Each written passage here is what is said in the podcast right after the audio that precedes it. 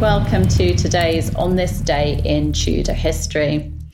Now, today I'm actually talking about an event from the reign of King James I, but it's about the life of a Tudor man. For on this day in history, the 29th of December 1605, 47 year old Tudor nobleman George Clifford, 3rd Earl of Cumberland, was buried at Holy Trinity Church in Skipton in Yorkshire. Clifford was a courtier, naval commander, and also Elizabeth I's champion. Let me give you a few facts about this champion. George Clifford was born on the 8th of August 1558 at Brougham Castle in Westmoreland, now Cumbria. He was the son of Henry Clifford, 2nd Earl of Cumberland, and his second wife, Anne Dacre, who was daughter of William Dacre, 3rd Baron Dacre. George spent his early life in the family estates in Westmoreland and also at Skipton Castle in Yorkshire, and he was brought up a Catholic. Clifford's father died in early 1570 when Clifford was just 11. He inherited the title Earl of Cumberland and his father's estates and property, but was made a ward of the Crown. Francis Russell, 2nd Earl of Bedford, with whom Clifford's father had been negotiating a marriage match for his son, was granted Clifford's wardship. The Russells were Protestants, so Clifford's upbringing changed when he went to live with them in Hertfordshire. In 1571, Clifford started at Trinity College, Cambridge, where he was taught by John Whitgift, a man who'd become Archbishop of Canterbury. He graduated with a master's in 1576. In June 1577, Clifford married the Earl of Bedford's daughter, Margaret Russell, in a ceremony attended by Queen Elizabeth I at the Church of St Saviour in Southwark. The couple went on to have three children Anne, Francis, and George, but their sons Francis and George died young. Margaret described their marriage as a dance to the pilgrimage of grief and complained of Clifford's spendthrift nature. Clifford took mistresses and had at least two illegitimate children, and the couple separated in the 1590s. In 1586, Clifford sat on the commission which tried Mary, Queen of Scots, for treason, and in that same year, he financed a privateering venture to plunder the South Seas. However, the venture was a failure.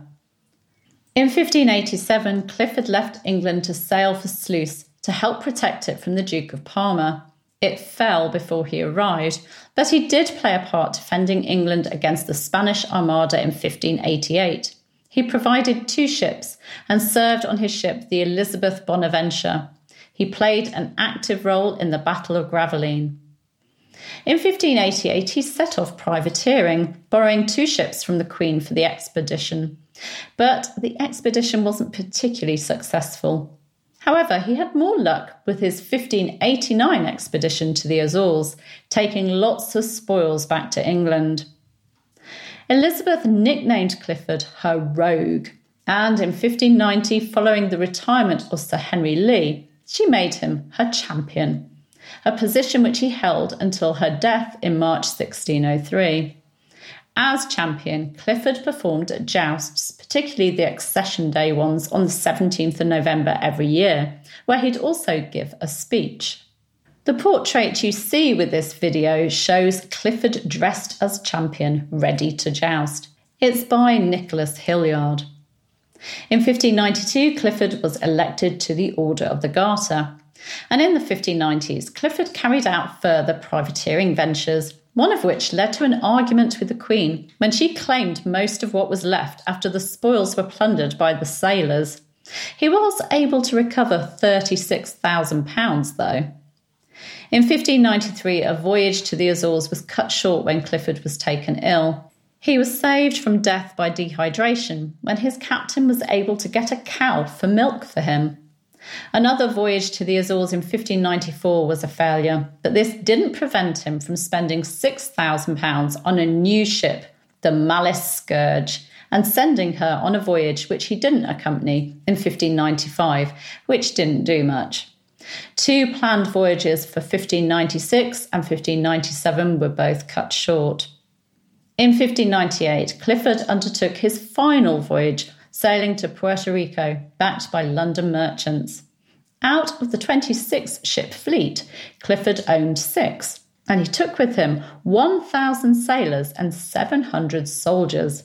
They were able to take the town of San Juan de Puerto Rico, with Clifford nearly drowning when he fell into a moat in full armour. Luckily, he was rescued. However, they weren't able to hold the town as Clifford's men came down with dysentery. They headed back home. In 1601, Clifford was one of the founding members of the East India Company, but he spent his final years struggling to get out of debt.